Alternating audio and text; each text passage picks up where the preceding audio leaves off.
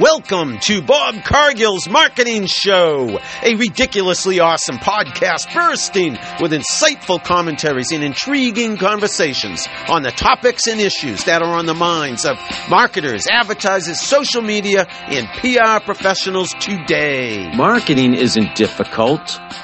Hey, everybody, this is Bob Cargill. Marketing isn't difficult. It really isn't. It is, though, if you're being cold and impersonal, calculated and repetitive. It sure isn't easy if all you're trying to do is make a buck.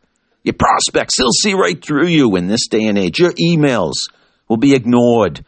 Your advertising turned off. Anything you do on social media will be done in vain.